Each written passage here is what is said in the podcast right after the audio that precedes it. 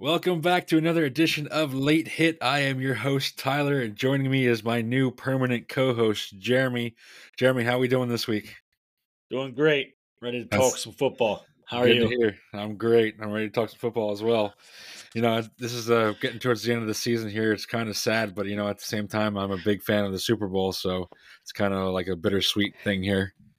Yeah, I mean, I know you're excited about it, but I didn't really uh, I don't really look into it or didn't really know much about it, but the UFL or what oh yeah, in this spring. So I know you're stoked about that, but yeah, I mean, I'm just a big fan of football in general. Anytime it's on, like I watch college, like during bowl season, like I'll watch all of them. Like even if it's just like some minor bowl between two no name schools, I'll still watch it if football's on. Yeah, I don't mind it. I just uh spring, you know, is my baseball time, so Right. Yeah, I know you're a big Phillies fan. All right. Well, let's dive into it. This week, we are going to go over some more coaching hires from around the league. A couple other teams that find their head coaches, and a bunch of other coordinators got hired. And we're going to discuss some more coaching news about who we thought should have been hired that wasn't. And then we're going to go over the first ever NFL game is going to be in Brazil for the 2024 season. We'll talk about the Pro Bowl games and what we thought of those. We'll go over who we think should win the year end awards, and then we'll wrap up this week's episode by discussing the matchup for Super Bowl 58 and go over our predictions for that. So, the first head coaching hire from around the league since we talked to you guys last week is the Seattle Seahawks are hiring Ravens defensive coordinator Mike Macdonald as their next head coach, and they're giving him a six year deal to start out with. At 36 years old, he becomes the youngest head coach in the league. Now, I, am not really a big fan of giving a a guy that's never coached head coach in this league before a six year deal. I think this is one of the main reasons why we see guys getting fired, and then there's still guys that aren't even coaching with some teams anymore that are still getting paid because of this. And for a guy, like I said, who's never been a head coach in this league, has yet to prove himself. I mean, do you really think he'll be able to bring Seattle's defense back to the success that we saw with the Legion of Boom, you know, five, ten years ago? Uh, I don't know. It's going to be tough because looking at the Seahawks defense this this last this past season wasn't very good. They were 30th ranked defense in the NFL, yeah. which is not very good. I mean, you're you're two spots from being the worst defense in the league. So, uh, I mean, it's it's tough because they do have a lot of rookies. Like you know, Witherspoon is a rookie cornerback. Whitaker's a rookie cornerback. Uh, I mean, other than you know Bobby Wagner and and potentially Devin Bush, you know, those are like your only really big names defensively. So I don't know. I mean, if you can get these rookies to to play how you know Richard Sherman and, and a lot of those guys from that Legion of Boom team defensively, uh, maybe. But I just think right now there's a lot lack of talent in that Seahawks defense for him to come in and and automatically turn it into to what that defense was before. Yeah, I mean, and he's got, like you said, Bobby Wagner's there, but I mean, he was really just brought in to kind of ignite this defense a little bit. I mean, obviously, his first trip around in Seattle before he went to the Rams was spectacular. I mean, he was probably, you could argue, he was one of the better linebackers in the league at that point. And then he went to the Los Angeles Rams for a little bit, um, kind of declined slightly, and then came back to Seattle and really wasn't much to talk about. Now, he is 33 years old currently. So in terms of football players, that's getting up there in age. I mean, we usually see mid 30s, most guys start retiring or start thinking about retirement. But like you said, yeah, this is a young defense. But on the same uh, uh, foot, you know, Mike Macdonald, he's had a pretty young defense in Baltimore there when he was the defensive coordinator and throughout the last couple years. I mean, he, Kyle Hamilton's probably one of the better safeties in the league right now. You know, they've got pretty good linebackers. I mean, so if anybody's going to be able to turn this team around, especially on defense, I think Mike Macdonald is probably going to be your guy. Now, whether or not giving him a six year deal was a good idea, I don't know because they've got a lot of questions to answer on offense. Is Geno Smith going to be your quarterback going into the future there? Um, is Kenneth Walker III still going to be your star back there? I mean, you got DK Metcalf, um, you know, guys like that at receiver who are pretty solid. I mean, they've got a pretty decent receiving core. Tyler Lockett's still there. Uh, you got Jackson Smith-Njigba, who you just drafted out of Ohio State.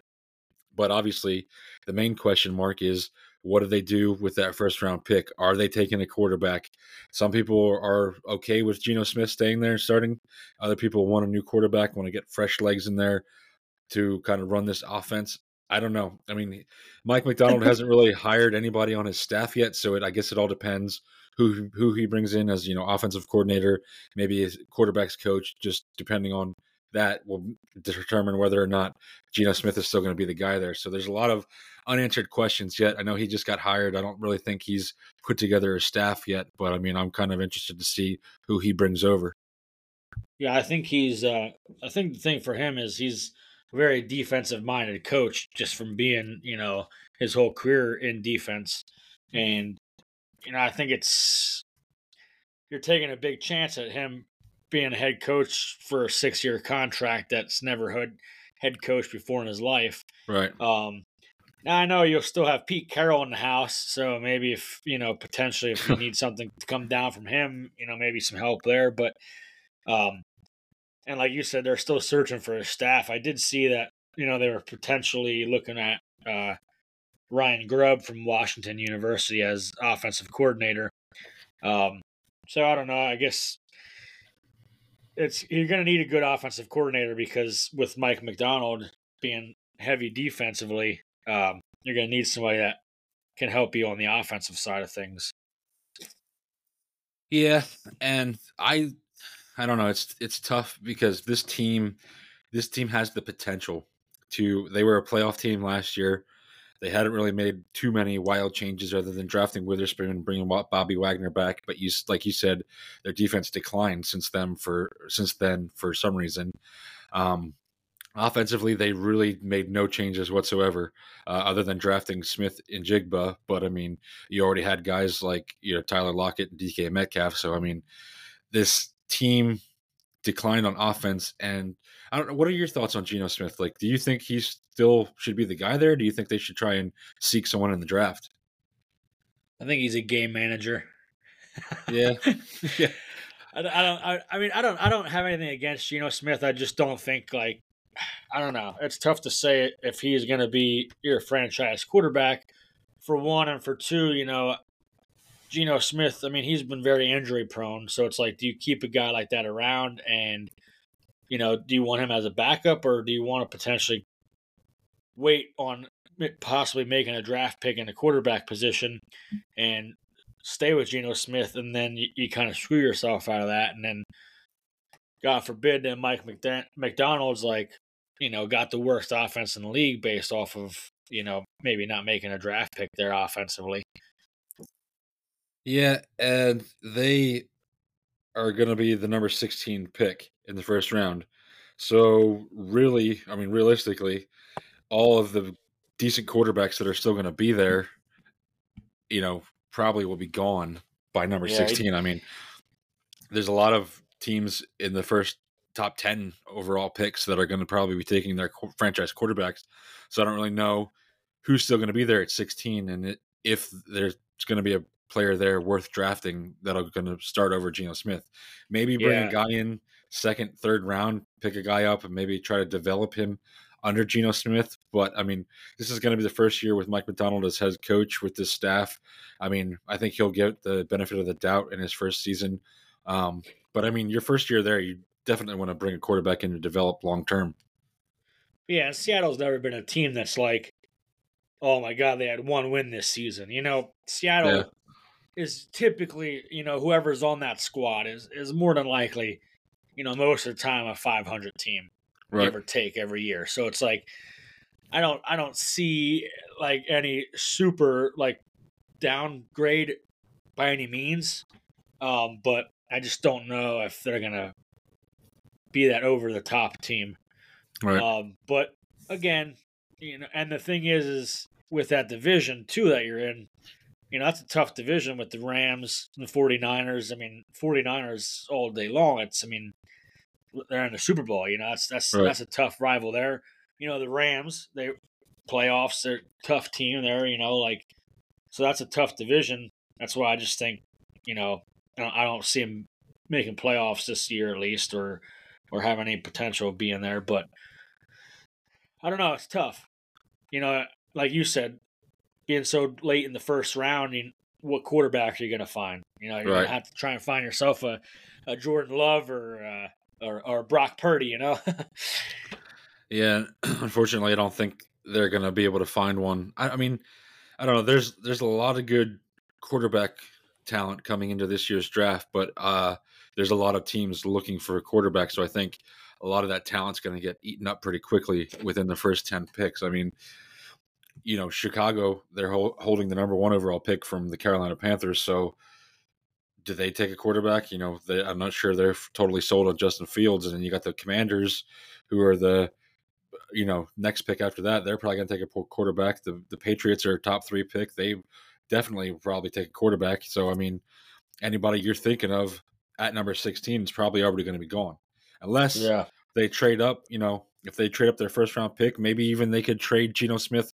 to one of those teams that's looking for a quarterback. You know, Geno Smith and a first round pick or a second round pick might sweeten the deal in order for them to move up top five, top three pick. So who knows? I mean, this team, they're they've got to trend up. You know, they're they're going to basically be in a rebuilding process, and then you know that's pretty good to say after a season where you just won eight nine games that you're going to be rebuilding. But you know, new coaching staff comes with new talent, new players, and I think I'm really going to be interested to see where Mike Macdonald and this Seattle Seahawks team goes in the draft this coming year. yeah. I think the biggest part with Mike Macdonald is that defense in Seattle is going to look a whole lot different than what was in Baltimore. Yeah, So I, I think you got to have an open mind going into Seattle, knowing that that defense isn't going to be anywhere close to what you had in Baltimore. So I right. don't know.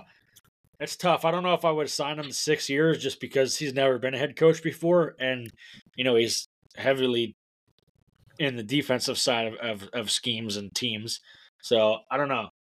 I don't. I don't think he's a bad hire, but I don't know about six years. But hey, Yeah. maybe they maybe they work out, maybe they don't. Yeah, we'll see. All right. So the next head coaching hire we're going to discuss is the Washington Commanders are hiring Cowboys defensive coordinator Dan Quinn as their next head coach. Now, to me, this one doesn't really make sense to me because you know you just fired Ron Rivera, who was a defensive coach. You hired another defensive coach. You know, you really they need to develop the offense. You know, Sam Howell, if he's going to be your quarterback for the future, I mean, you really need a guy that's going to be able to come in and develop him. Or, you know, they like I said, they've got a top three pick. They could definitely possibly be drafting a quarterback with that top three pick.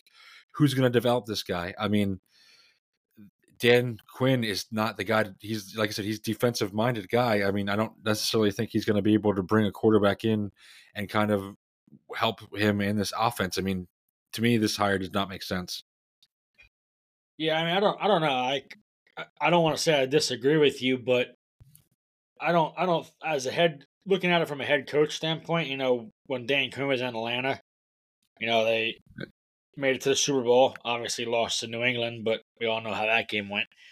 You know, then and then the the following year, you know, they lost to the Eagles, which the Eagles won the Super Bowl that year. So, you Yeah. know, I think him his his time as a head coach, I think he was a great head coach. And then, you know, looking at how you said about the the, the quarterback position, well, you know, they brought in Cliff uh, Cliff Kingsbury as the offensive coordinator. So if you would potentially get, and I don't know, I, I was I seen a thing saying about how they were talking about trying to trade up and and get Caleb Williams. Yeah, And uh, if they can get a guy like that with Cliff's uh, Cliff Kingsbury there as the offensive coordinator, I think you could you, you have a good good squad there. I mean, I think Dan Quinn is, you know, he has a good track record of being a head coach in Atlanta for for five years. Um, so I don't know. I, I think that's going to be the, the the biggest deciding factor. I think of, of how Dan Quinn's head coaching career with the Commanders is going to be based off of what they can get in the draft quarterback or what their plan is with quarterback position, whether it be from the draft or potentially trading or finding someone free agent, whatever the case. Um, but that I think is going to be the biggest biggest part there. Yeah, I don't think I don't necessarily disagree with Dan Quinn being hired as a head coach. I disagree with him being hired in this situation where because like you said and that's going to be our next topic is Cliff Kingsbury getting hired as the Commanders offensive coordinator but I don't know if I trust Cliff Kingsbury enough to develop a quarterback because if I did then we would have saw more production out of Kyler Murray when he was the head coach there with the Cardinals so and he was just a, a offensive assistant last year with USC after he got fired from Arizona. And then before that, he was the head coach at Texas Tech, which they didn't do terrible, but I mean, he really didn't do anything there in order for him or in order for me to make me say, yeah, this guy should be coaching an NFL team. And then his first act of business when he got to the Cardinals was drafting Kyler Murray with the number one overall pick after they had just taken Josh Rosen in a top 10 pick the year before. So Cliff Kingsbury, I don't trust to develop a quarterback, whether that be Sam Howell, whether that be them um, taking Caleb Williams or another quarterback. And the rumor is now that they are planning on, if they can't get Caleb Williams, they are probably going to take Drake Maye, the quarterback from North Carolina. So either way, whether they get Williams or get Drake Maye, I don't trust Cliff Kingsbury enough in order for him to be able to develop this quarterback. I think this staff is probably going to be gone in a few years. If not, Cliff Kingsbury is going to lose his job. I don't know why you wouldn't have kept Eric Bieniemy, who is a way better offensive coordinator than Cliff Kingsbury. We saw that when he was with the Chiefs. Um, so yeah, the Cliff Kingsbury hire doesn't really make sense to me. And I don't know why he was such a hot commodity this offseason. I know the Raiders really wanted him, and then he backed out of that deal with the Raiders and just to join the Commanders as the offensive coordinator. So yeah, this this hire does not make sense to me. Yeah, I don't, I don't know. It's it's hard to say because it's like you look at Cliff Cliff Kingsbury and it's like, was it was it poor coaching or was it the stubbornness from uh, Kyler Murray? You know, because we all know Kyler Murray's track record, right, of of how stubborn he has been there in, in Arizona. So I don't know. Is it Kyler Murray didn't didn't want the coaching or or didn't agree with the the coaching, or is it actually Kingsbury that that can't can't give the proper coaching or to mold that quarterback for say.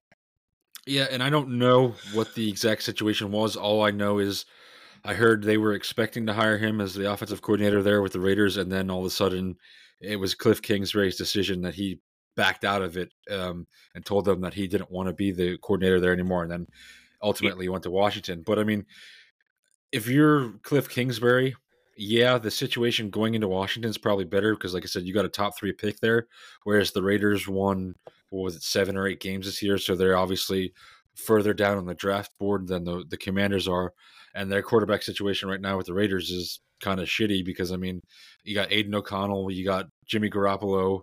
I mean, they really don't really have a quarterback that they're planning on moving forward with. So unless they trade up too to get a quarterback, I mean, like I said, there's a lot of quarterback needy teams right now, especially in the top 10. So it's going to be hard for teams to find a quarterback that they really want because most of them are going to be gone. Yeah. I mean, and with with Cliff Kingsbury leaving Arizona, I mean, they didn't really they didn't really shine once he left either. So no. I don't I don't know. It's one of those things where it's like, do, do you blame him or or what? But on the other hand, too, you got to look at, you know, the amount of talent that's on that Washington Commanders offense is great, you know, with Jamison Crowder, Jahan Dotson, Antonio Gibson, McLaurin, you know, all those guys. They got Pringle now, Brian Robinson. You know, they have a lot of names there. It's just they're missing that quarterback. Yeah. So if they if they can get that quarterback and, you know, mold him or or teach him the proper ways or, or, or become a great quarterback, I think they w- could have a good offense. I mean, their defense, and I, I, kind of want to say that's why they hired Dan Quinn because if they can get that quarterback, you know, I think that offense is pretty well off set off, you know, and uh, so I think they hired Dan Quinn because they wanted that knowledge for the defense because they're the, the Commanders' defense is what really struggled. So I don't know. I, I think that's potentially why they hired Dan Quinn as a head coach to maybe kind of mold the defense better. And then Cliff Kingsbury, if he can find a quarterback, they got that offense set. Yeah, but like if they were really that concerned about their defense. I don't think they they traded away Montez Sweat to the Bears. They got rid of Chase Young to the 49ers this this season. I mean, yeah, Dan Quinn's a pretty good defensive coordinator, but you know, to bring him into a team where you're just getting rid of your defense, I mean, if you really cared that much about the success of your defense, you probably would have kept those two guys. Now, were those decisions made before or after the the owner got tossed out? Uh, that was after because it was like mid-season this year, so it was okay. already it was after the new ownership. Now, maybe they came in trying to make money decisions and was like, "Holy shit, Chase yeah. Young, this much, Montez Sweat, this much." Like, I don't know because I'm, I'm also on the, in the same boat as you. Like, why would you get rid of those guys? Yeah. So and Chase traded them away to the 49ers. Yeah. So Chase Young he they had already declined his fifth year option. So I don't really think they were planning on re-signing him after this season. If you know, if anything, they probably would have franchise tagged him. And then Montez Sweat, yeah, you probably would have had to pay him. But honestly, I would have gotten rid of Chase Young because he's not really doing that well in San Francisco right now. I heard reports they were thinking about benching him or cutting his playing time just because of his performance the last couple games. So yeah, Chase Young, I can see getting rid of. Montez Sweat, I definitely would have kept. He led your team. I, am if I'm not mistaken, he led the Commanders in sacks before he got traded, and then once he got traded to the Bears, he led them in sacks in his time there in Chicago. So I mean, he's definitely one of the better defensive linemen in the league right now.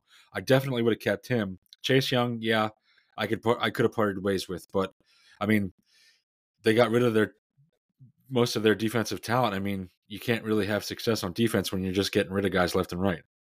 Yeah, well, and that's the thing too. It's like, I don't know. Like I said, I know there was a lot of shakeup with the that team this year, as far as owners, management, coaches, you know, all that from from the top to the bottom. I mean, yeah. So that's why it's like some of those guys that left, like Chase Young and Montez Sweat, and that it's like, was that money moves or I don't I don't know why you would make that decision because I'm on the in the same boat as you. Like Montez Sweat, I you I wouldn't let a guy like that go. I mean, and again, Chase Young, whatever, but I think he did better in Washington than what he would what he what he's doing now in 49ers. So it's like you got to keep a guy like that. I feel maybe I don't know. Yeah, I think Montez Sweat. The decision to get rid of him was probably financial, um, but Chase Young, be, just because Chase Young, I mean, even when he was with the Commanders, most of the time he was in, injured anyway. So I think, like I said, the Montez Sweat decision was probably financial, but I think the Chase Young decision was probably more of like a production where he didn't produce as well as he thought he was because he was a second or over, third overall pick when they drafted him. So, I mean, he really hasn't lived up to his potential. And now he goes to a team like San Francisco where they're stacked on defense and he's still not putting up as much production as they liked out of him. So I mean, he is going into a season or an off season where he's either going to need to be franchise tagged, re-signed. And I honestly think the 49ers part ways with him after this season anyways. So um, which isn't a bad move for him because he has the potential to get a Super Bowl ring before he hits free agency. So, but I mean, the Commanders they've got a lot of work to do on both sides yeah, of the that's ball. That's why it's it's it's hard because it's like I I mean I think that Dan Quinn is is an okay hire. I I don't know. I mean, obviously there's other guys out there that that potentially I would have made a uh, hire instead of him. You know, like Mike Vrabel or Bill Belichick. You know, guys like that. Like, yeah, you know, I, I would maybe looked into them too, but I don't know. I'm not sure. Maybe they're trying to be a defensive minded team there in Washington because maybe their offense they don't think is going to be all that great. I'm not sure, but but it's hard to we'll like because we don't we don't know the conversation. Maybe they did reach out to Bill Belichick. Maybe they did reach out to Mike Vrabel. We don't know the yeah, conversations true. that were had, and you know it's it's very possible that Vrabel and Belichick saw the the shitty situation in Washington and was like, no thanks, we don't want any part of that. So maybe Dan Quinn was a fall guy. that just kind of they fell back on that decision because he was the best available candidate that actually wanted the job. But I mean, we'll see. I don't expect this team. I mean, they're in a division with the Eagles, the Cowboys. Um, you know, the Giants might even, you know, the way they played last year at the end of this past season with their defense. I mean, they might even be better than the Commanders. So I, I don't expect this team to get that much better this coming season. Um, but yeah, this is definitely a rebuilding process, and they're going to have to find their quarterback, whether that be Sam Howell or get someone in the draft. Yeah, and like I said, that's gonna be that's gonna be the deciding factor, I think, going forward with this Commanders team on on how they how their success is this coming season is that is that quarterback position. Yeah, and I don't know, it's gonna be I think it's gonna be tough if even if you do get somebody from the draft, like a good uh, quarterback from the draft. I mean, it's always tough bringing a quarterback in as a rookie and throwing him right in, especially a situation like that. You know, so I don't know. We'll see. Hopefully that if they do draft a quarterback, they don't start in his career in that season. yeah. Yeah, that's a tough situation to go into because I mean uh, I'm pretty sure Caleb Williams said he does he doesn't even want to go play there, and I know he doesn't want to play in Chicago. He's pretty much calling his shots there and saying where he wants to go and where he doesn't want to go. And I don't know if the Commanders were one of the destinations he actually wanted to go. So I don't know. It's a tough decision. It's going to be fun to watch them try to turn that team around, but I just don't know if it's going to happen. Yeah, I'm not sure. And as Caleb Williams, I mean, if it's not a good look if you're saying I don't want to play there, I don't want to play there. You know, it's mm. well, I mean, it happens. I mean, we saw that with Eli Manning. The you know he was actually drafted by the Chargers, Eli Manning, and he did not want to play there at all, which is why uh, he went to the Giants. They actually traded him after he got drafted. So I don't know. It's Caleb Williams. I like Caleb Williams. I really do. I just seeing him this past. If he would have entered the draft last year after last season, yeah, I think he would have been able to call his shots there. But like after this season, seeing games that they lost uh, that they should have won. I mean, I think his draft stock kind of went down a little bit, but I think he's definitely going to be the first quarterback taken, no question. Well, it would have to be. I mean, it would have to be. uh uh He would have to go to Washington, right? Because I, I, don't think I, I want to just be honest. I don't think Bears are Bears aren't taking a quarterback. I think that I, I think they're going to surprise you. I think they're not as sold on Justin Fields as everybody thinks they are. They're trading to uh, Oakland. Maybe. I mean, and I think it's going to be, you know, either that they're going to draft a quarterback. I think overall number one, but I think they're also going to try and get some good compensation for Justin Fields because, you know, like I said, I don't think they're as sold on them as on Justin Fields as everybody thinks they are. And at the same time, I think they're going to try and get their potential quarterback of the future. I mean, they got rid of their offensive coordinator, so they're definitely trying to rebuild the offense. Um, and defensively, like I said, they like we said they got Montez Sweat, so they got one of the better defensive linemen in the league right now. So I mean, this Bears team, I think they're going to take a quarterback. Yeah, I don't know. That's that's tough because I don't know. It's I Justin Fields has, in my opinion, you know, I think he grew a lot over the last two seasons. But I think that's mostly because of the next guy we're going to talk about, Luke Getsy, you know, like. Yeah. But, you know, then you get rid of a guy like that. So then now it's like, are you, did you get rid of him because you're you're planning on making a move from Justin Fields? So you're like, ah, well, this guy can go and we'll find somebody else and mold a, another quarterback or whatever. I don't know. Yeah, it's tough to say because, you know, Justin Fields, it's not his fault either. I mean, he's played under so many coordinators since he's been in the league. Uh, he's had different head coaches. I mean, so I it's it's tough for a guy like that because Justin Fields isn't your prototypical quarterback. I mean, he's obviously more of a Lamar Jackson type where his first mindset is to run first, pass second.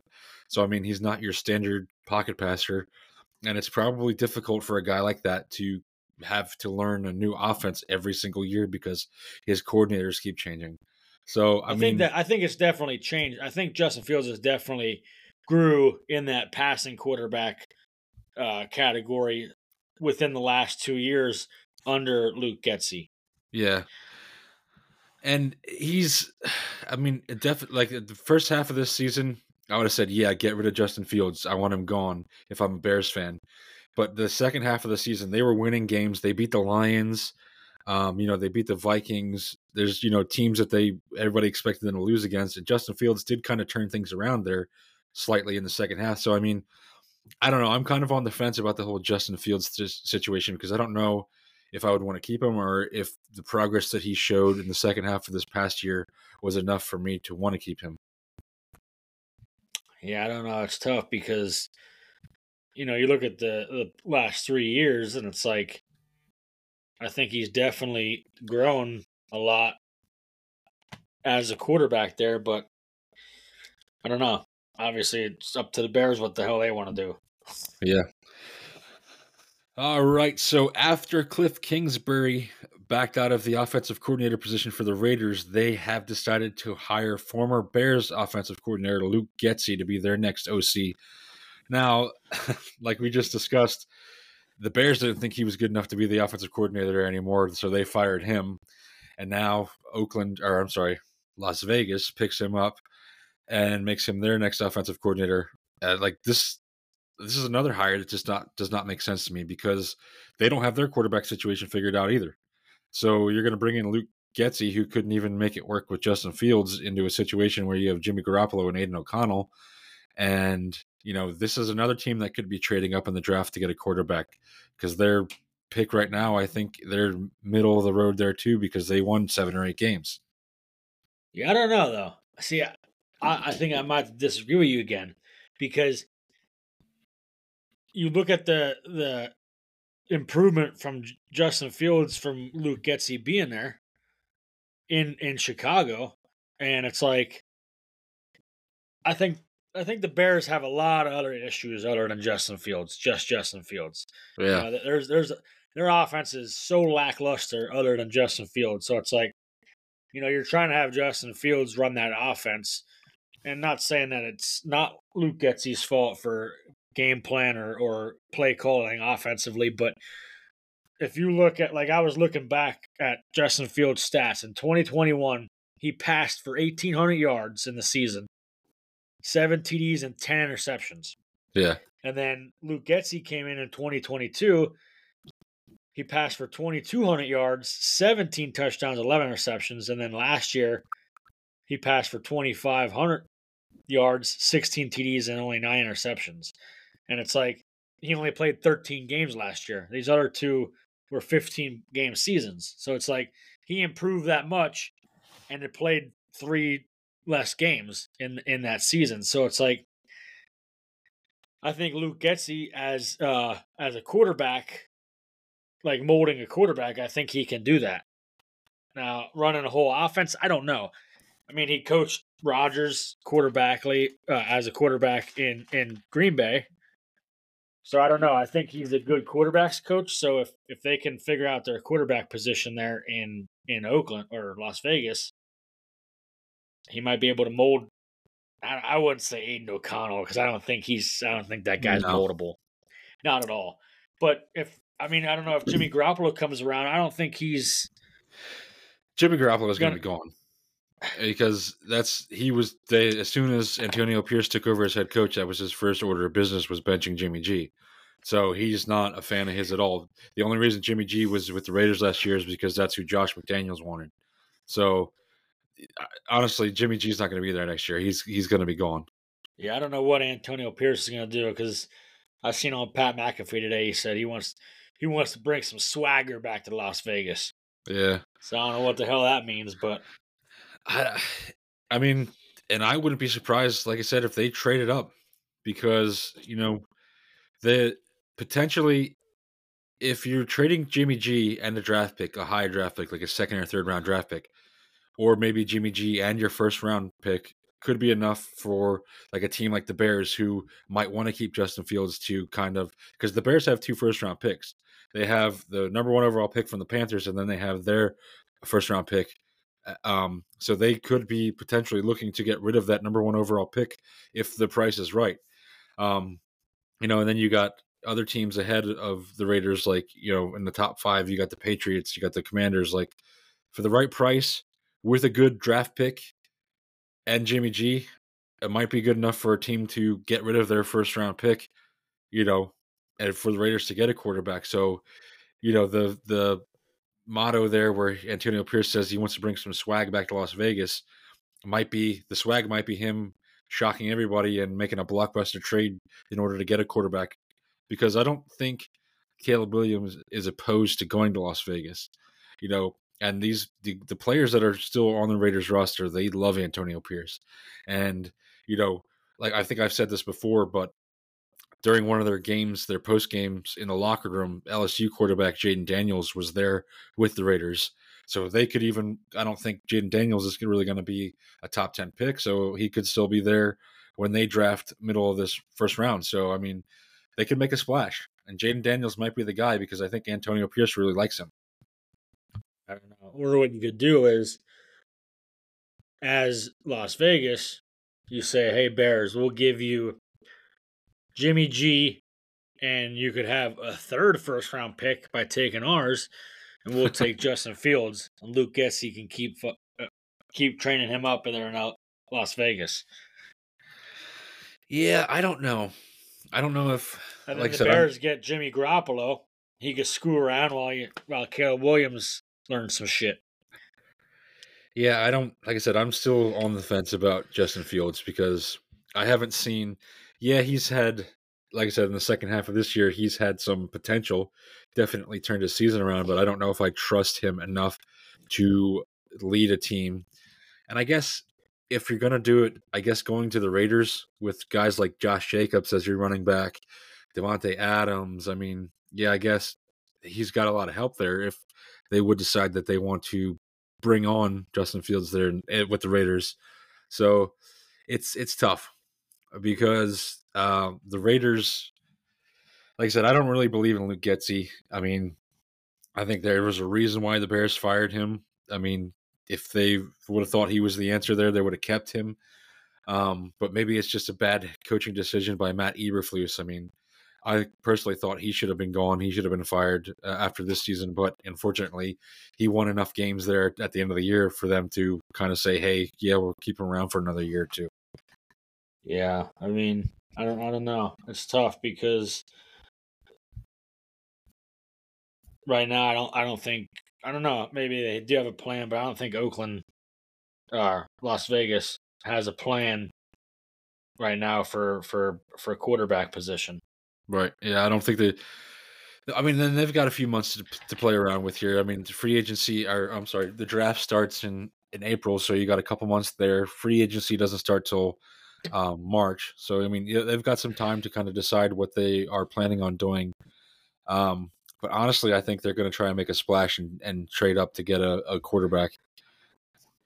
We're going to have to because you know I don't really know who's a decent quarterback that's on a trade block or free agent that that Raiders would want or could use. Yeah. So you're going to have to try and get somebody at the draft and, and take a shot there. But you know, in drafts, I always get so so sketched out with with quarterbacks coming out of the draft and and getting thrown into a shitty situation because, like I said, that could start and end a career for a guy if they come into a team that, you know, they they can barely win games. It's just I don't know, it's tough because a lot of guys, you know, a lot of college kids coming out of like you know USC, Caleb Williams, you know LSU. It's like a lot of those guys, you know, they're used to losing a game or two a year. You know, that's just how college is. Yeah. Then you then you come into a team like, you know, Oakland or Chicago or or you know, look at Bryce Young in Carolina, won two games. Where on the other hand, you know, when he's playing in college, he might only lost two games. And yeah. so it's it's always and it always I feel like, you know, guys coming from the draft as a quarterback and getting thrown right into, hey, you're starting week one, you're the starter for this team, and then you know the losses start to pile up. I really think that plays a toll on quarterback decision within the within play for themselves. Yeah, and I'm a big, big proponent of rookie quarterbacks, even if they are first round picks, like kind of sitting for a little bit and learning the offense. Because you look at guys like like we said, Bryce Young looked like he had no idea what the hell he was doing this year when you have a veteran quarterback like they did backup Andy Dalton, I mean, it couldn't have gotten any worse. If putting Andy Dalton in, you might have won another game or two, but you didn't have a first round pick to begin with, so it didn't really matter.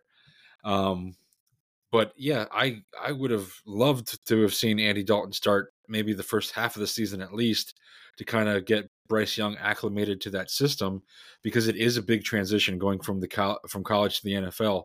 You know, as much as as good as a player might be, it's a huge difference. You know, defenses are faster. Guys are faster in this league. You know, they're not your receivers aren't open as wide as they should be. You know, in college you have a guy that could be open by five yards, where in the NFL you have a guy that's double covered at most at best maybe open by a yard or two. So it's it's a huge transition.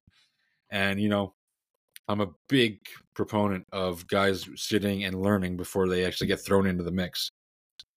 Yeah, and it, it's tough because you know you look at Bryce Young and it's like you think was that Frank Reich? Uh, was he a, was he a poor coach there? And then you know after Frank Reich left, I feel like all hell broke loose because you bring in your special teams guy as your head coach, as yeah. your interim head coach. It's like so you can't tell me that a special teams coach is going to come in and be your your new head coach and make Bryce Young the shining star. It's not going to happen. I don't care who who you got there. It's just it's not going to work. So I feel like Bryce Young was dealt a horrible hand. Uh, but then you look at like a guy like Luke Getsy in Las Vegas with Antonio Pierce as his first year as a head coach.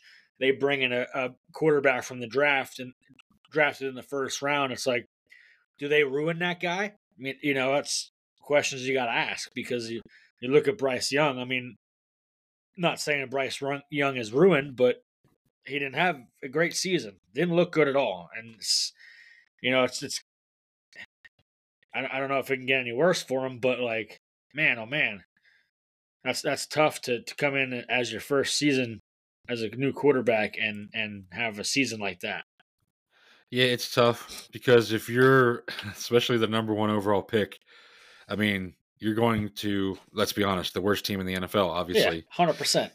So to throw a quarterback a quarterback in who's got to be basically running the offense, you know, the quarterback is probably one of the most important positions in all of professional sports. So for a guy that's never played professionally before, for him to come in and get thrown into a team like Carolina, it's just it's a tough situation to be in. But I mean, yeah, I don't know. I, I I mean, look at the Browns. How many years did they take a quarterback in the first round? Fuck that quarterback right. up. And then, God forbid, now they're not even in the league or, you know, moved on yeah. somewhere else, whatever the case. So it's like, you know, you would hope that's not a situation with Bryce Young, but it's like, again, like I said, in Carolina, I mean, they got a lot to fix. And it's like, right. hopefully they can just keep start guiding Bryce Young on the right path and, and maybe get a couple more wins. I, I don't know. Yeah. Yeah, I don't know. We'll see. All right. So I'm interested to get your take on this next topic.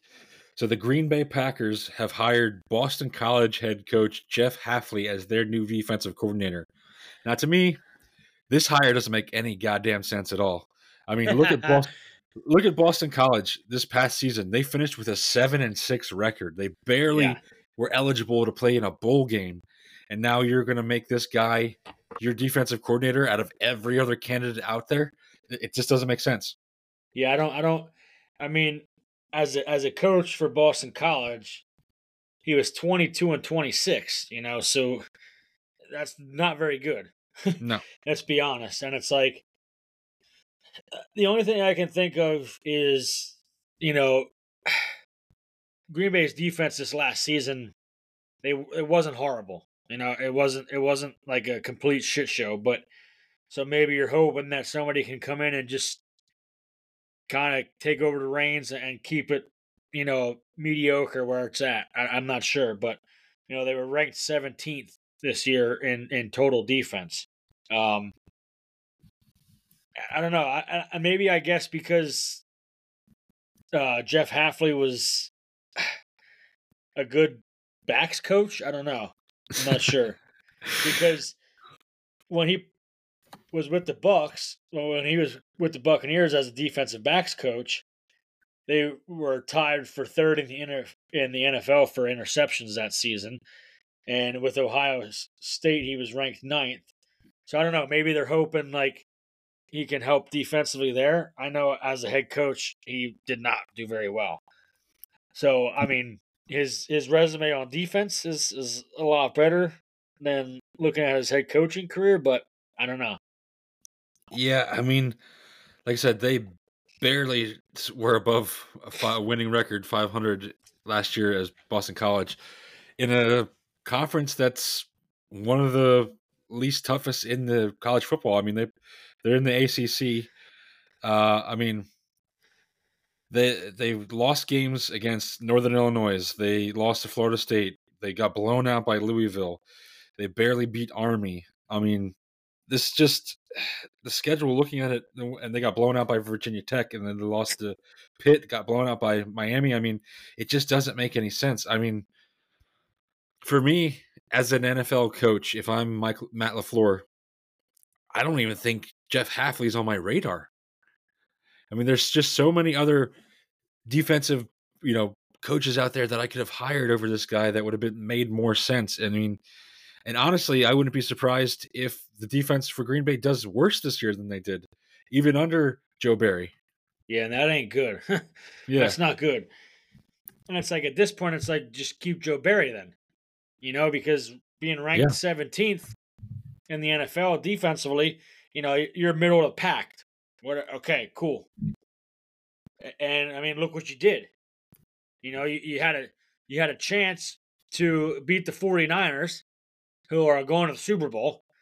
So it's like I just don't understand where their mindset was of being like, "Yep, Joe Barry's got to go." Yeah. Because at the end of the day, I mean, as much as I, I like have a lot of respect and starting to really come around on on Jordan Love, uh, he's the reason why they lost that game to the 49ers. Yeah. You know, so it's like your defense kept you in. Your Green Bay defense kept you in that game against the 49ers, which is shocking to say because the whole season everybody's like, this this Green Bay defense, something's got to give. And it's like, yeah, it did at the end of the season and through playoffs.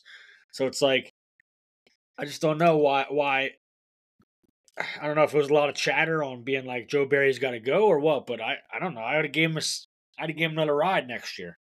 Yeah, and I think after that Carolina game for the Green Bay Packers at the end of the season, where they barely lost or they barely beat the Panthers, was like thirty three to thirty, I think. But I think after that game, I I would have been pissed off enough to fire that guy. But then, you know, they kept him there, and he turned things around, like you said, at the end of the season. There, that game against Minnesota, they they were on fire that game. And then you come into the playoffs, you go into Dallas against a Cowboys team who was red hot at home. Embarrassed that offense. Yeah, against the Dallas, that Cowboys yeah. offense. They were red hot at home this year to the Dallas Cowboys. You know, you do very well against them. Like you said, the following week they go to the, the 49ers in San Francisco. Both of these road games, by the way, go into San Francisco and, you know, only allow, I think it was 13 points there in the first half. And then, uh, you know, ultimately held them to 24 points. So they almost won that game. Like you said, it was Jordan Love made a few mistakes that kind of lost that game for them. So I don't know. To me, if I'm Matt LaFleur, and even as a Packers fan, I'm thinking to myself, yeah, Joe Barry did enough at the end of the season there against two very good teams in order for me to say, yeah, we should probably might want to keep this guy around just to see if he can actually get us some production next year. Because to me, the Jeff Hafley hire makes no sense. He's hands down, without a doubt, worse than Joe Barry. Worst decision. Yeah, I don't know, and I honestly really don't know a whole lot about Jeff Hafley. Uh, I just, like I said, looked up some some stats and stuff and did some research on him, and it's like, I'm just like, why? What the? Joe Barry is, I mean, I better than this guy all day. I, I would, I would assume. But hey, hopefully he proves me wrong. As a Green Bay fan, I hope this he's the best defensive quarter in the fucking league this year. Yeah. I, I mean, I, I wouldn't hold my breath, but we'll see. All right. Now that we got finally all the head coaching hires out of the way, every position has been filled. There are some big names still out there unemployed that are kind of shocking to me. I mean, just to name the two biggest ones, Bill Belichick and Mike Vrabel, who are still unemployed. Who, in your mind, and if it was one of those two, who in your mind was the biggest surprise to not get hired this offseason? I think the biggest surprise for me was Mike Vrabel. Yeah. I think because I look at Bill Belichick, and I know a lot of people are probably going to be like, "Well, why, why, why would you not think Bill Belichick was the biggest shot?" And the only reason why I say it's not Belichick is because I think he was very picky. Yeah. You know, I, he had a lot of. Inter- I mean, he had interview with Atlanta. I'm sure he's had other interviews that people haven't really talked about, but it's like I think he was ultimately the decision maker on whether he coached for that team or not. It wasn't the team like, eh, you know, we Yeah. don't want six time Bill Belichick Super Bowl Yeah. champ. You know, like so I think from that aspect, I think Belichick was a, a hurt to himself. Not to himself, but like he was ultimately the decision maker on whether he got a coaching job or not.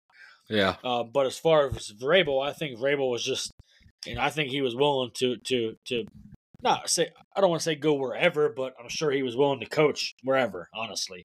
And I think going back to uh, you know the Commanders, I'd have I'd have brought Vrabel in as my offensive coordinator if I'm Dan Quinn. Yeah. You know, I think Vrabel is is a good offensive coach, honestly. I and you know, I think he might even been been a better hire as offensive coordinator for the Commanders than uh, Kingsbury. But Well, so Yeah, so- Vrabel's, a, Vrabel's a defensive guy.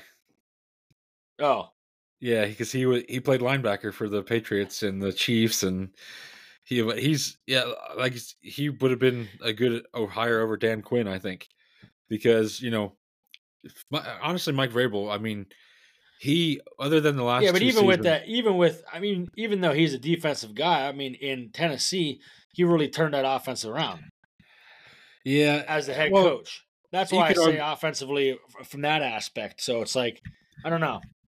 Yeah, it's it's tough to say because he did his first couple of years there with the Titans. He really did turn that team around. He took them to an AFC Championship game with Ryan Tannehill as a starting quarterback. Now no one's giving him the benefit of the doubt because the last two seasons, you know, they finished seven and ten in 2022, and this past year they finished six and eleven. But I mean, they have been stricken with injuries these last couple of years. So I don't know. I think his ups, the potential and his upside for Vrabel was way more than the downside that we saw these last two seasons. So, I mean, and like we said, we don't know what the conversations were like. Maybe the Commanders did interview him and offer him the position, and he decided to turn it down, take a year off, and maybe possibly come back to a better situation and a different team for the 2025 season. I mean, it's tough to say. But yeah, I think I'm going to agree with you on this one. I think Vrabel was probably the biggest surprise to not get hired because, yeah, Bill Belichick, he's, a big name, six time Super Bowl champion, like you said. But at the same time, he's 72 years old, you know, and like you said, if if the situation isn't right, he's not going to go into a team like that at 72 years old and want to rebuild a, a, a franchise. He he wants to go to a team that's already set up to win, that he can have success with. And, you know, like I said, he's probably just going to ride off into the sunset. I don't see him doing anything this year. Now, do I see him coming back in 2025? Maybe. But I think Vrabel is definitely going to be a head coach, not this coming season, but next year somewhere. Well, hey, if you uh if you say as uh he's defensive minded, 2025 Green Bay will be looking for a defensive coordinator. Hell, they might even be looking for a head coach. What do you mean?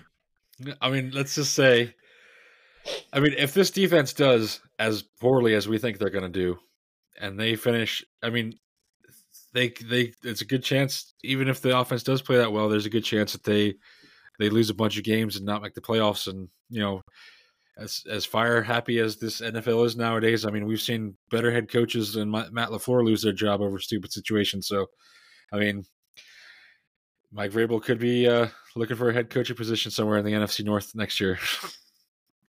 Yeah. Yeah, I don't think it'll be in Green Bay though.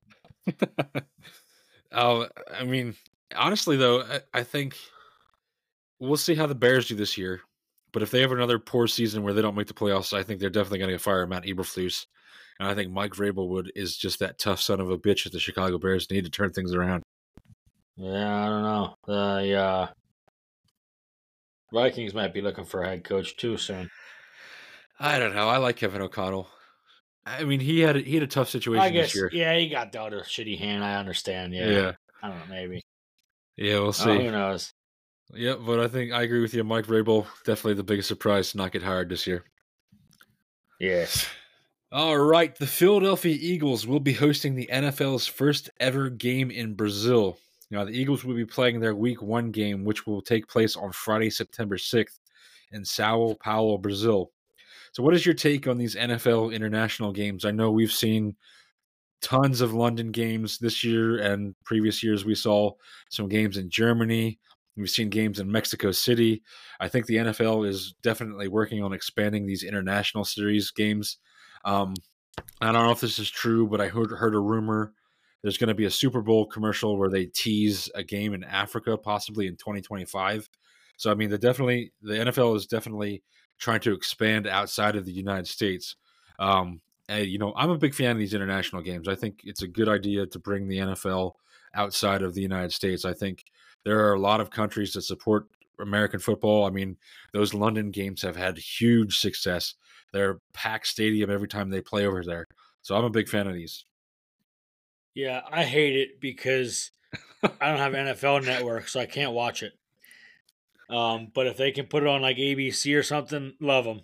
Yeah. But no, nah, I I just kidding around. But uh, yeah, I don't know. I guess I'm just.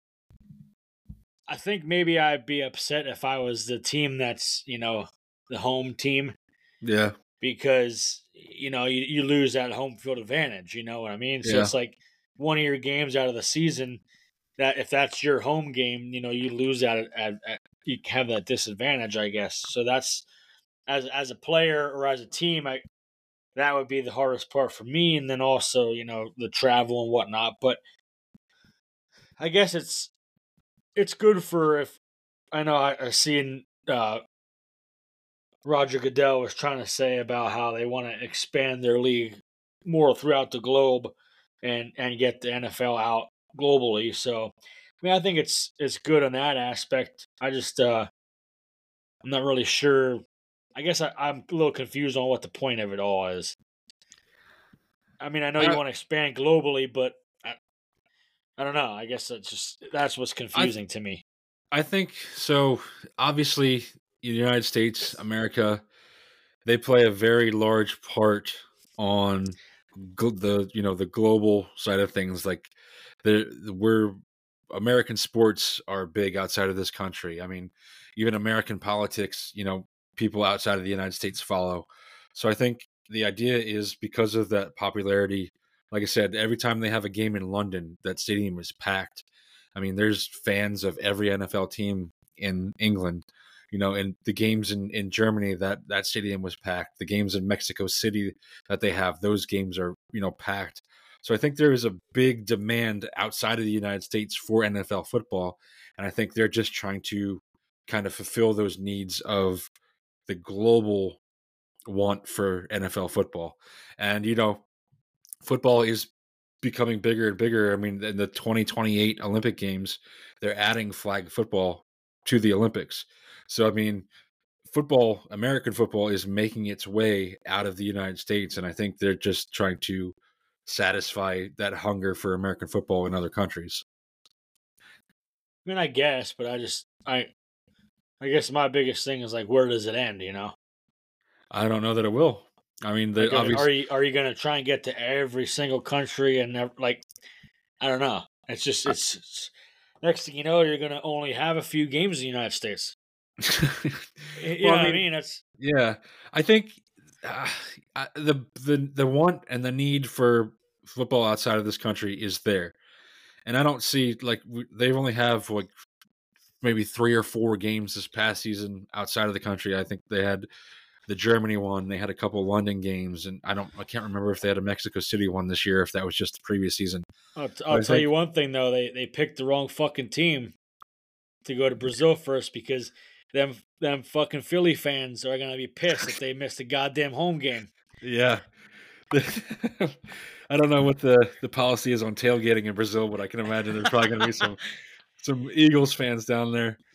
But yeah, My so yeah, God. that's that's the only thing that would suck because you know I enjoy it. If, if I'm an NFL player, obviously I would want a home game because you know you live in the area, you don't have to travel, you just drive to work basically. So Yeah, now my home game that I normally go to in Philly, I'm going to to Brazil. Yeah, but I think like a lot of those guys too, because you know, it is an exotic country, Brazil. Like that is a travel destination, and they're playing in a pretty popular city. So I think it's cool for, uh, you know, I think a lot of these NFL players are probably going to be excited because they get to travel to a different country, and they do get leisure time. They travel, they like they go down there days before the game starts. So I think they do get some time off in order to, to travel around. So that'll be pretty cool to see see Brazil or see another country. But at the Yeah, same time, guess, yeah, but you're not taking your whole family with you. Right. Yeah. I mean, yeah, I would I would definitely kind of be upset about losing a home game because, you know, there's a especially in Philadelphia, there are keys to having home field advantage there. Yeah, and I think that's that's the biggest. I think that's the biggest down downfall of of these games Yeah. is uh you know losing that home game or or whatever the case may be, and it's like I just I guess it's, it's hard to determine who, how you how do you decide that. Like if you only play you know X amount of games outside of the country, how do you determine? Okay, well these teams they're gonna these you know five teams that are gonna play in London, Mexico City, Brazil, whatever the case may be. Oh well, they're gonna lose uh, a home game. Yeah. You know that's I just seems like it's kind of slightly unfair to those those handful of teams because then everybody else still gets their same amount of home games. All right. Yeah, it has its advantages and I mean, disadvantages. yeah, it's definitely definitely uh, has its disadvantages and advantages to it, but I don't know. At the end of the day, I mean, it's I don't I don't really think it's uh makes a big deal. I mean, I think it's good for marketing, I guess, for the NFL, but yeah, it's a me, I- moneymaker. yeah, to me, at the end of the day, s- I don't, I'm not to sound rude, but I could give two shits less where the game's played, just as long as you know, you know what I mean. Like, I, yeah. I don't care what field it's on or where the field's located. It just, just Yeah, I mean, like it's it, like I said, it's it's a big money marketing thing too because, like you said, it, the, a lot of the games are. I think one of the games this year was only on ESPN Plus, and like you said, a lot of the games are on NFL Network. So it is kind of a ploy in order for people to buy these extra programs too. Like, wow. And you can't tell me they're not skyrocketing the shit out of those prices in those stadiums because they know, hey, yeah, this is one fucking game. yeah, Whoever wants to come, this is the price of their ticket, and it's just astronomical. yeah, yeah. It, I mean, I can imagine the game, especially the game in London. I mean, they, those ticket prices are probably sky high. And you know and uh, you know it does ultimately come back to like a money thing so it yeah yeah they're trying to expand in other countries which is great but i think they wouldn't be doing it if it wasn't making them a shit ton of money Yeah, I well that's the thing. I think I'm gonna give my uh brunt opinion here, but I just think it's all about the money, honestly. I, yeah I don't think they I don't I honestly, you know, hands down, I don't think the NFL gives two shits about well, let's let's be global NFL. Nah. You're like, hey, oh my god, did you see the amount of money we made in fucking London this year? yeah Let's move to Brazil, and you know that's what I think it, it all comes down to. And yeah it is what it is. But hey, guess I gotta pay the players somehow. yeah all right so let's move on to the next topic Uh, we're going to talk about the Pro Bowl games this past weekend now the format is a little different so we're used to kind of seeing last year was the first year they did the new format so they do a bunch of skills uh you know games they do like a tug of war um, there was even this year which i thought was stupid they did a madden tournament that they got points off of which i thought was stupid and then I ultimately I don't know. I like it. It's kind of fun for the guys, I guess. Yeah, I, yeah, but uh, the biggest change obviously is they no longer play actual football in pads and tackle guys. It's a flag football game now, um, which I actually I, I, I kind of like that change. I like the, I do like the flag football aspect of it because I think the guys actually have more fun. There's no chance of really any major injuries because they're not getting hit. You know, so I do like the flag football aspect, which it you know flag football is a big thing in this country right now.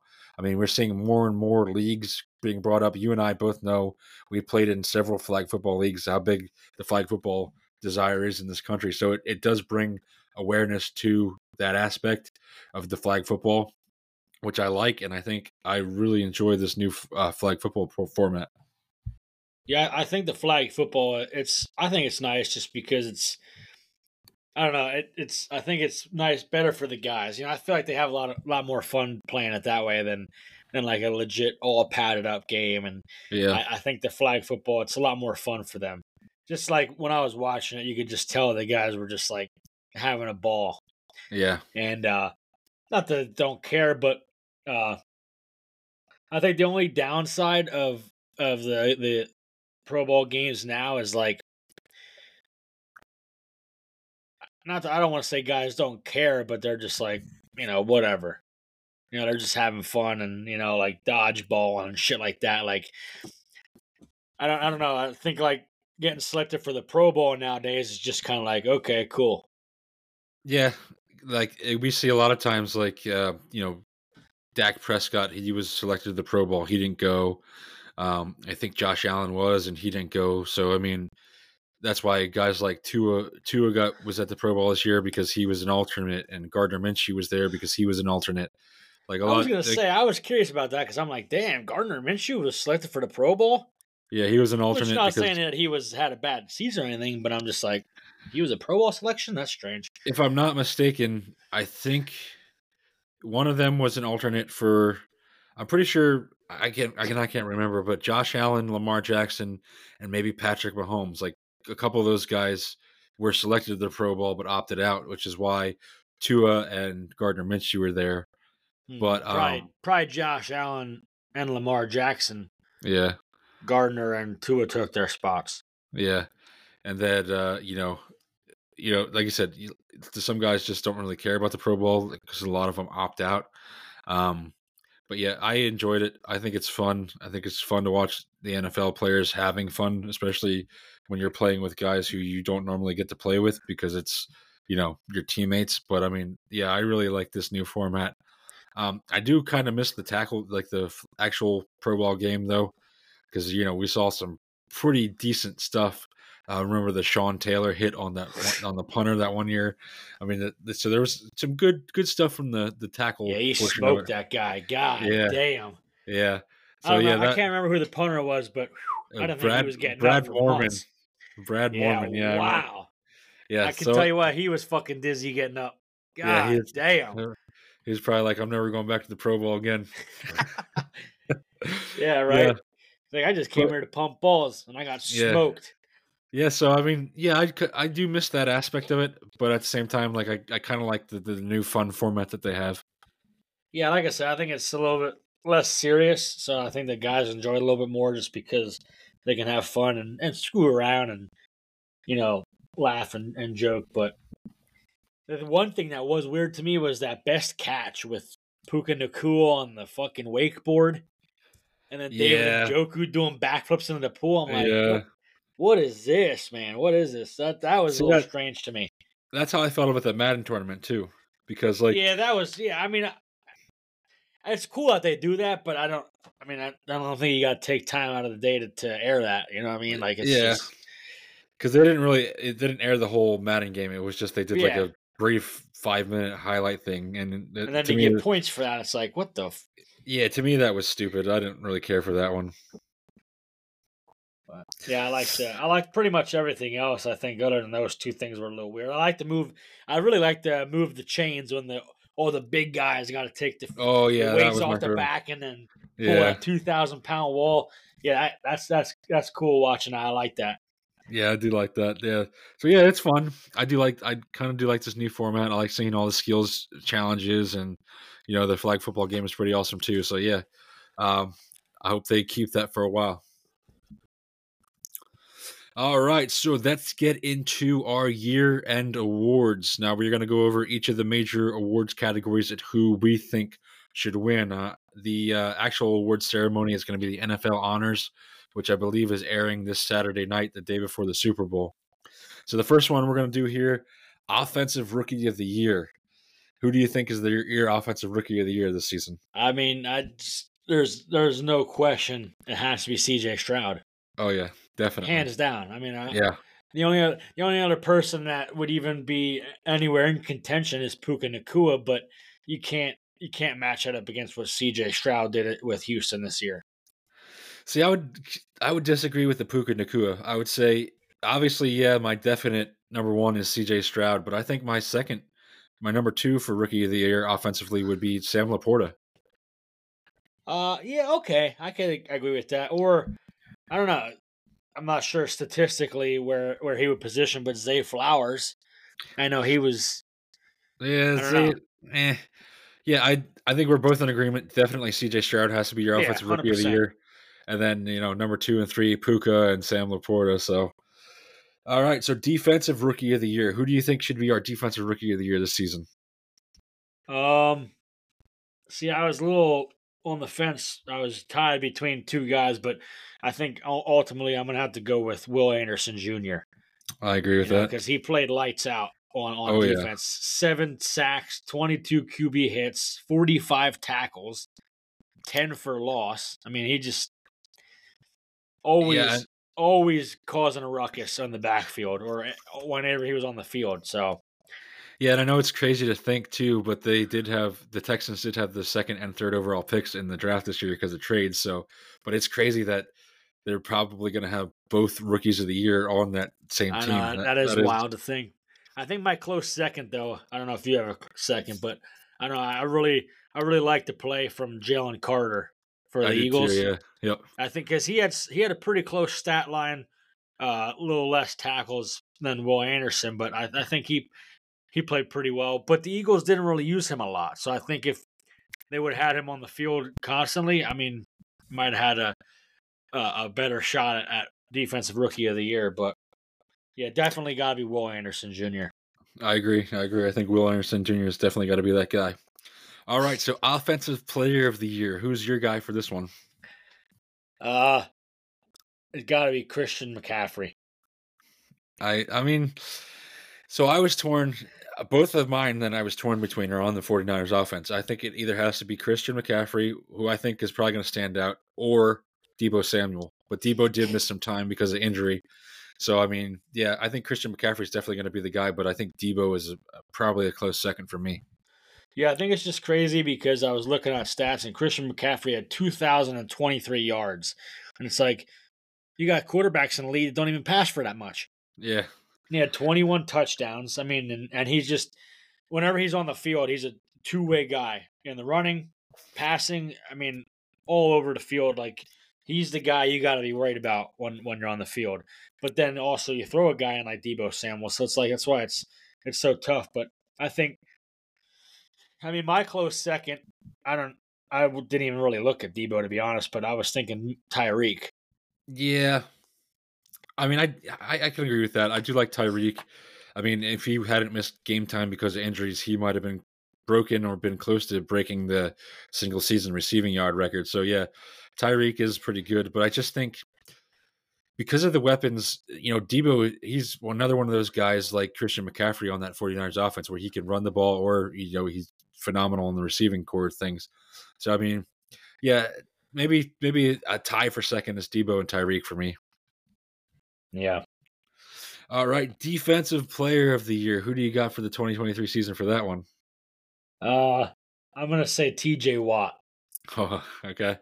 Yeah, I agree. I I mean, he led the he led the league in sacks with 19. Led the league with QB hits. I mean, it's just, and it's just funny because you look at you look at the uh, the Pittsburgh defense without him on the field, and it's completely different. yeah, Completely different. yeah, I agree. And you know, now uh, he's up to 96 and a half sacks on his career. TJ Watt. That's crazy. Yeah, that is insane. I mean, so, and I'm going to be a little biased here. Obviously, I think TJ Watt is going to be your defensive player of the year, but I'm being biased. I think my second is going to be uh, Jaguars defensive lineman Josh Allen. I mean, he played he played pretty good football this year, and uh, you know, it just sucks that they didn't make the playoffs because he did play lights out this year. But uh, yeah, I don't disagree with you. I think TJ Watt's got to be your defensive player of the year. Yeah.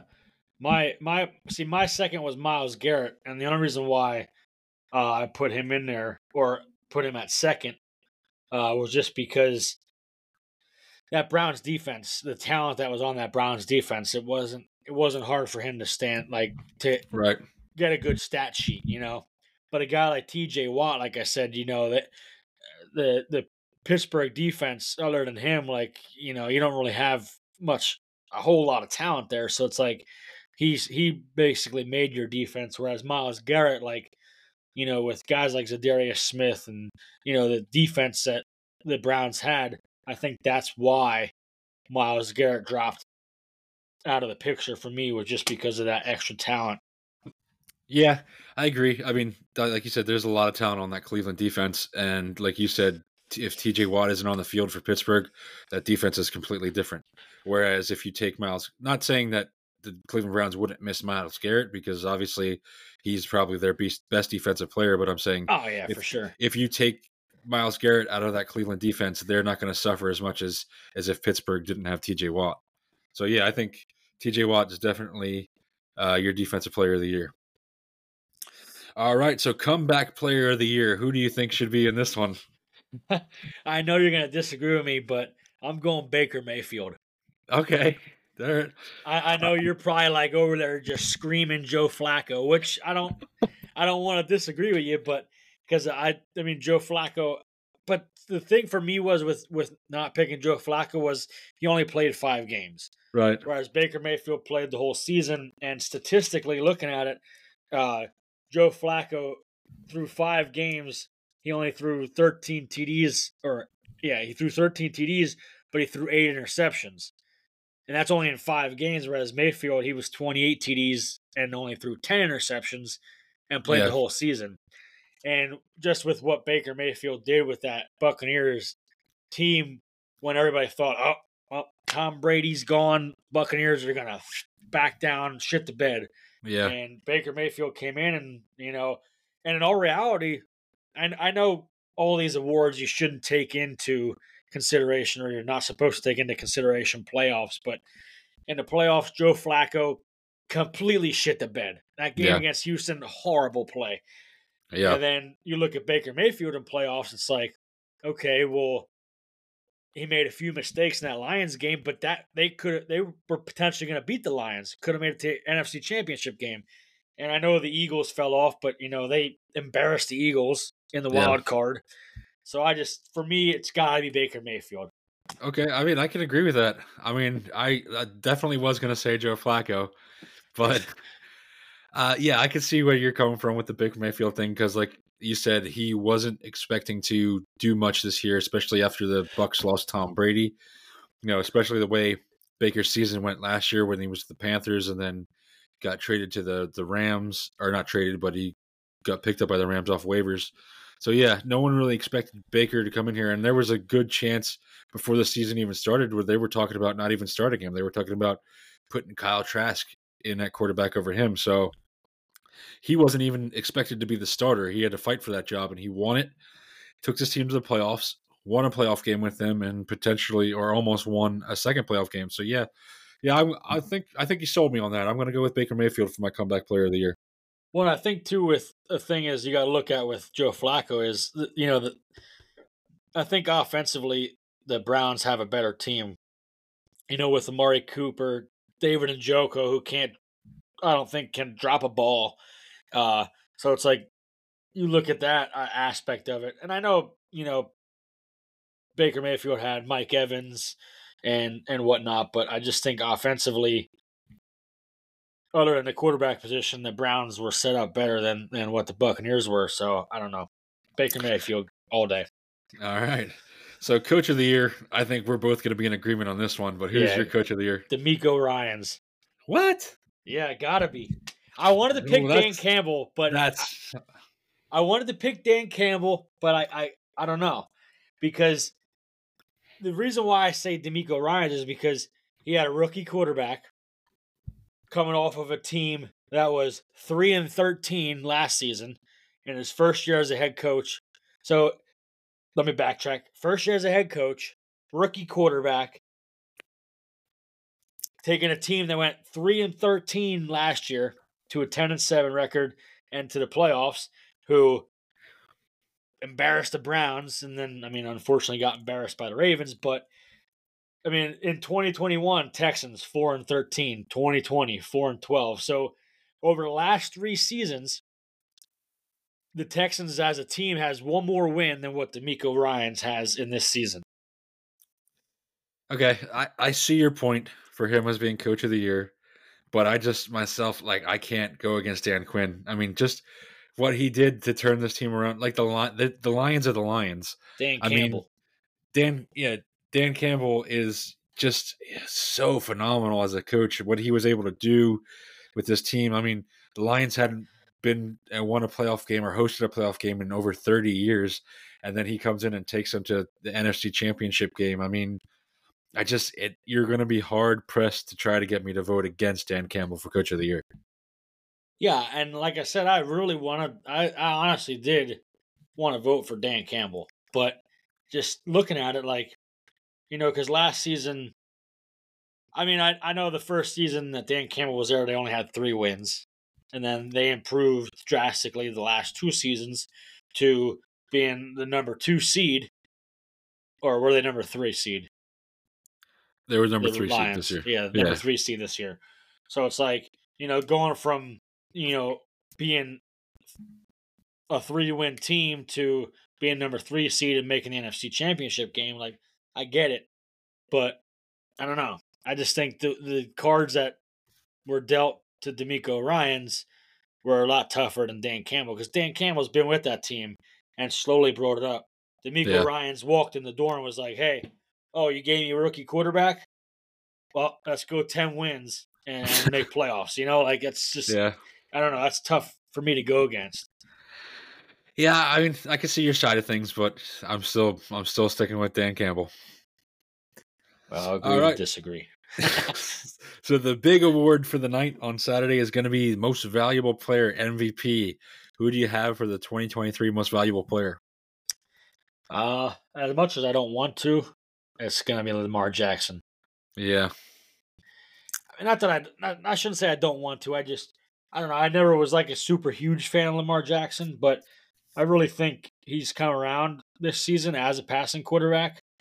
Um, and again, I know these awards you shouldn't count playoffs, but damn, he I think he blew that MVP. If they recount playoffs, he blew the MVP yeah. in playoffs. But regular season, I mean, he almost had four thousand yards passing, twenty four TDs to seven interceptions with a hundred and two point seven passer uh, quarterback rating.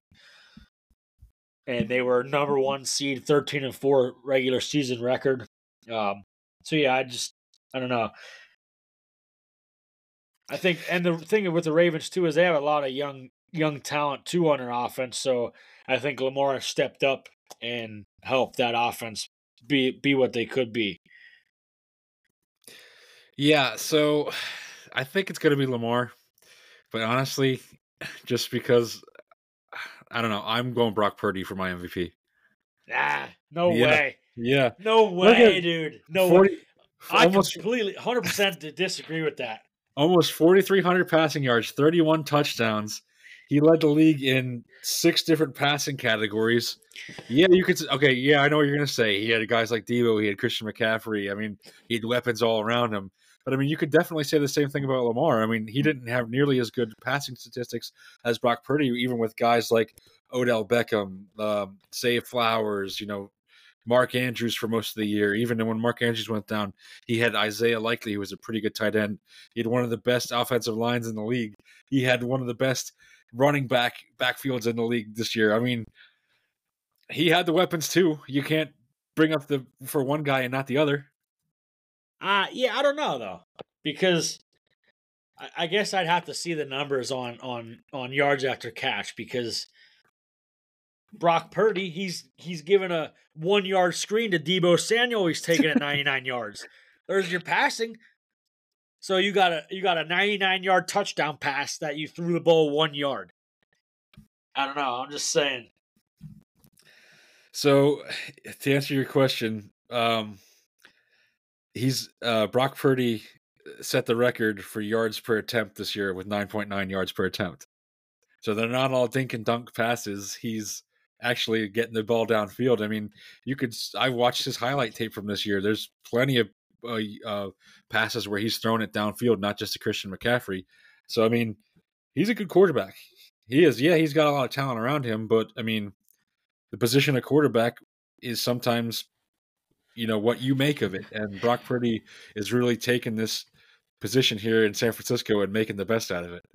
Yeah, I'm saying he's a, he's a far away second But uh, I don't know. I'm, you start picking some some of them pieces out, some of that offensive pieces out. I don't know.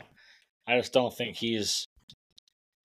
I don't know. I guess I got I got to look at their lineup of, of who they played, like their t- toughness of their schedule.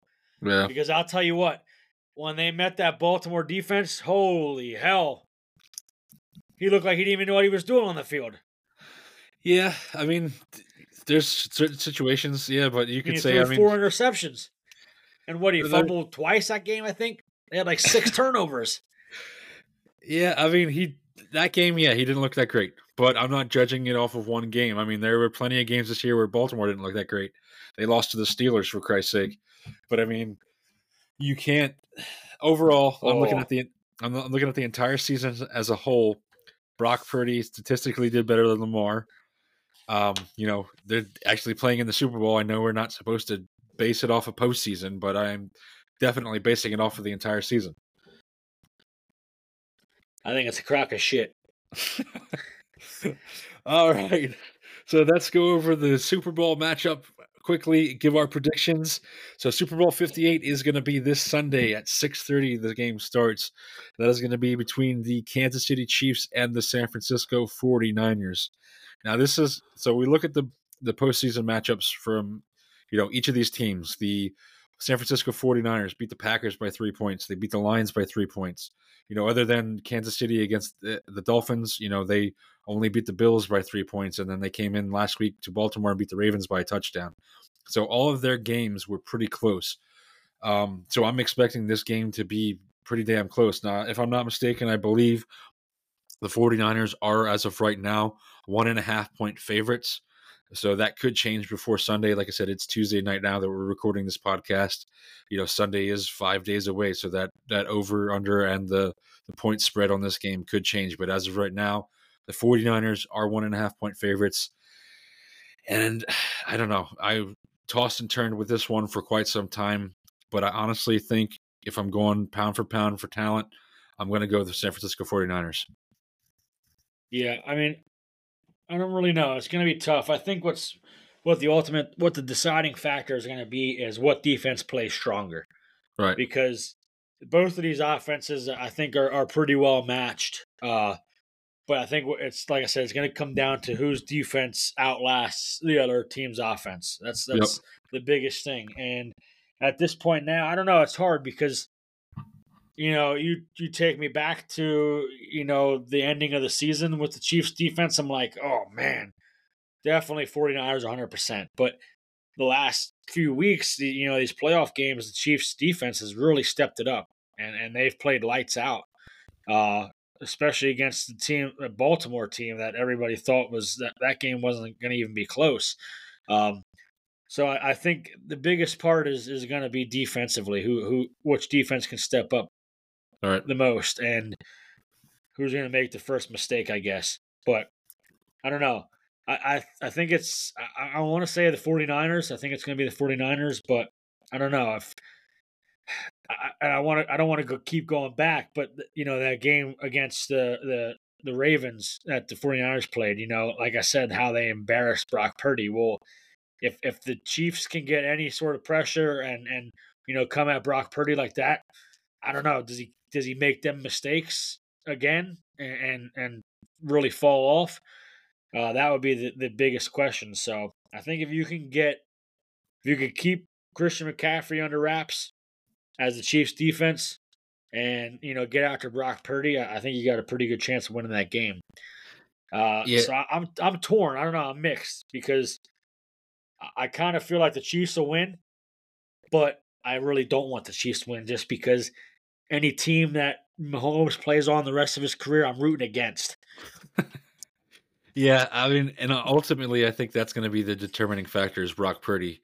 Uh, you know, they're ultimately going to succeed or crash and burn with his success or failure because, like you said, in games where he played piss poor, they lost big, but in games where he has a lot of success, they win big. So, I mean, and last week against the Lions, or not last week, but two weeks ago against the Lions, we saw Brock Purdy made some pretty big plays where you know he scrambled and picked up first downs when they needed to actually, you know, get into range to score a touchdown or kick the field goals. Um, you know, so yeah, if this rate or if this Chiefs defense gets to Brock Purdy, because they can shut down Christian McCaffrey, but then you know they can still have success in the passing game with Deebo's Samuel, with Brandon Aiyuk, with George Kittle. So I mean, the ultimate factor here for success or failure for this 49ers team is going to be whether or not this Kansas City defense can rattle Brock Purdy. Yeah, and that's a, and that's one of the things too. Like, uh, that I'll give Brock Purdy is that game against the Lions. You know, he really, I think he really changed his play style because that game against the Ravens where they got after him, he was just throwing the ball. Right. Whereas, whereas that game against the Lions, you know, they were getting after him, but you know, he saw green grass and he rolled out. And that that's yeah. where I think he grew a lot based off of that that really really poor outing against the Ravens uh, and then against the Lions is making quicker decisions on okay should I stay here and just throw a ball or or get out and, and get what I can? And if he can do that like even if the Chiefs get get pressure on him if he can make a either a quick decision quick pass or get out and, and get even you know five yards if he can do that rather than taking a sack or, or throwing a poor pass I don't know I think the that, that that'll help them a lot so I don't know. I'm, I got mixed emotions. I yeah. want the 49ers to win just because I, I, I want to root against Mahomes, but I don't I don't really want the 49ers to win either. I don't know. Yeah, and I think in this one, like you got to root for the underdog. You got to root for Brock Purdy. I mean, Mr. Irrelevant, the very last pick of the draft. I mean, no one expected when he got came in last year because of injuries to Trey Lance and Jimmy Garoppolo. I mean, no one expected him to do anything. And, and, you know, ultimately he won every game except for that NFC Championship game they lost to the Eagles last year. So, yeah, he is doing way better than expected. Like I said, he's the definite, you know, the definition of underdog. Um, you know, and you have to you have to root for the guy. You know, especially yeah. against a team with Patrick crybabies like Patrick Mahomes and even Travis Kelce. I'm starting to kind of dislike now because of this whole Taylor Swift thing. So, I mean, I just hope um, the, the 49ers come out ready to win and you know you're coming over for the Super Bowl on Sunday. I'm going to play a little drinking game with myself where I'm going to take a shot every time they show Taylor Swift on this on the TV. So that's that, that aspect is it's just I'm just so sick and tired of the Taylor Swift Travis Kelce thing this year, and I'm I'm I know I just know because it's the Super Bowl they're going to play it up and try to capitalize off of it. Yeah, I mean I uh I really like Travis Kelce. Uh, I'm not going to speak of his girlfriend. Uh, it's not worth my time. But uh, yeah, I like Travis Kelce.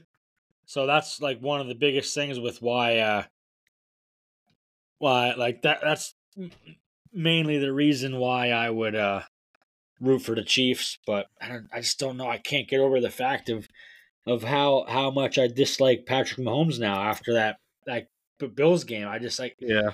I, I just I never seen somebody act so ignorant before my life. Yeah, and I, I, uh, lost any respect that I did have for him or any likeness that I did have for him. Gone. Yeah, yeah, I agree. I mean, I think that just the way he, like you said, the way he acted after that Bills game when it was a blatant penalty. Obviously, Kadarius yeah. Toney was offsides, and then to to go up to Josh Allen after the game and not even congratulate him, just bitch about the call was just asinine. Yeah. So yeah, I'm a, I, I mean, and I, I mean, obviously I'm rooting for the 49ers because of the underdog story, but then I'm also rooting for them because of that aspect as well. Yeah, absolutely. And you know, it's just I don't know. Like I said, I just I can't stand Mahomes anymore, and and that would be the main reason why I don't root for the Chiefs. But and they already they had won last year, so nobody wants yeah. to see them go back to back. Nobody gives a yeah. shit. Yeah, yeah. I'm rooting for the 49ers. Hopefully they win. Yeah. All right, so that's going to do it for another edition of Late Hit with Tyler and Jeremy. We're going to wrap things up this week. Don't forget to listen and follow us on Spotify and Apple Podcasts, Late Hit Pro Football Radio. We are on Twitter or X, whatever you want to call it now, at Late Hit PFR, and I am at T underscore Luddy. Now, we'll join you guys again next week after the Super Bowl. We'll go over who actually won the awards from the NFL honors, and then we will go over the game, Super Bowl 58, the winners, and your Super Bowl MVP. But thanks for tuning in, guys. Don't forget to listen to us and follow us on Spotify and Apple Podcasts. And we will talk to y'all guys next week. Yep. Appreciate the listen, guys. Take care. All right.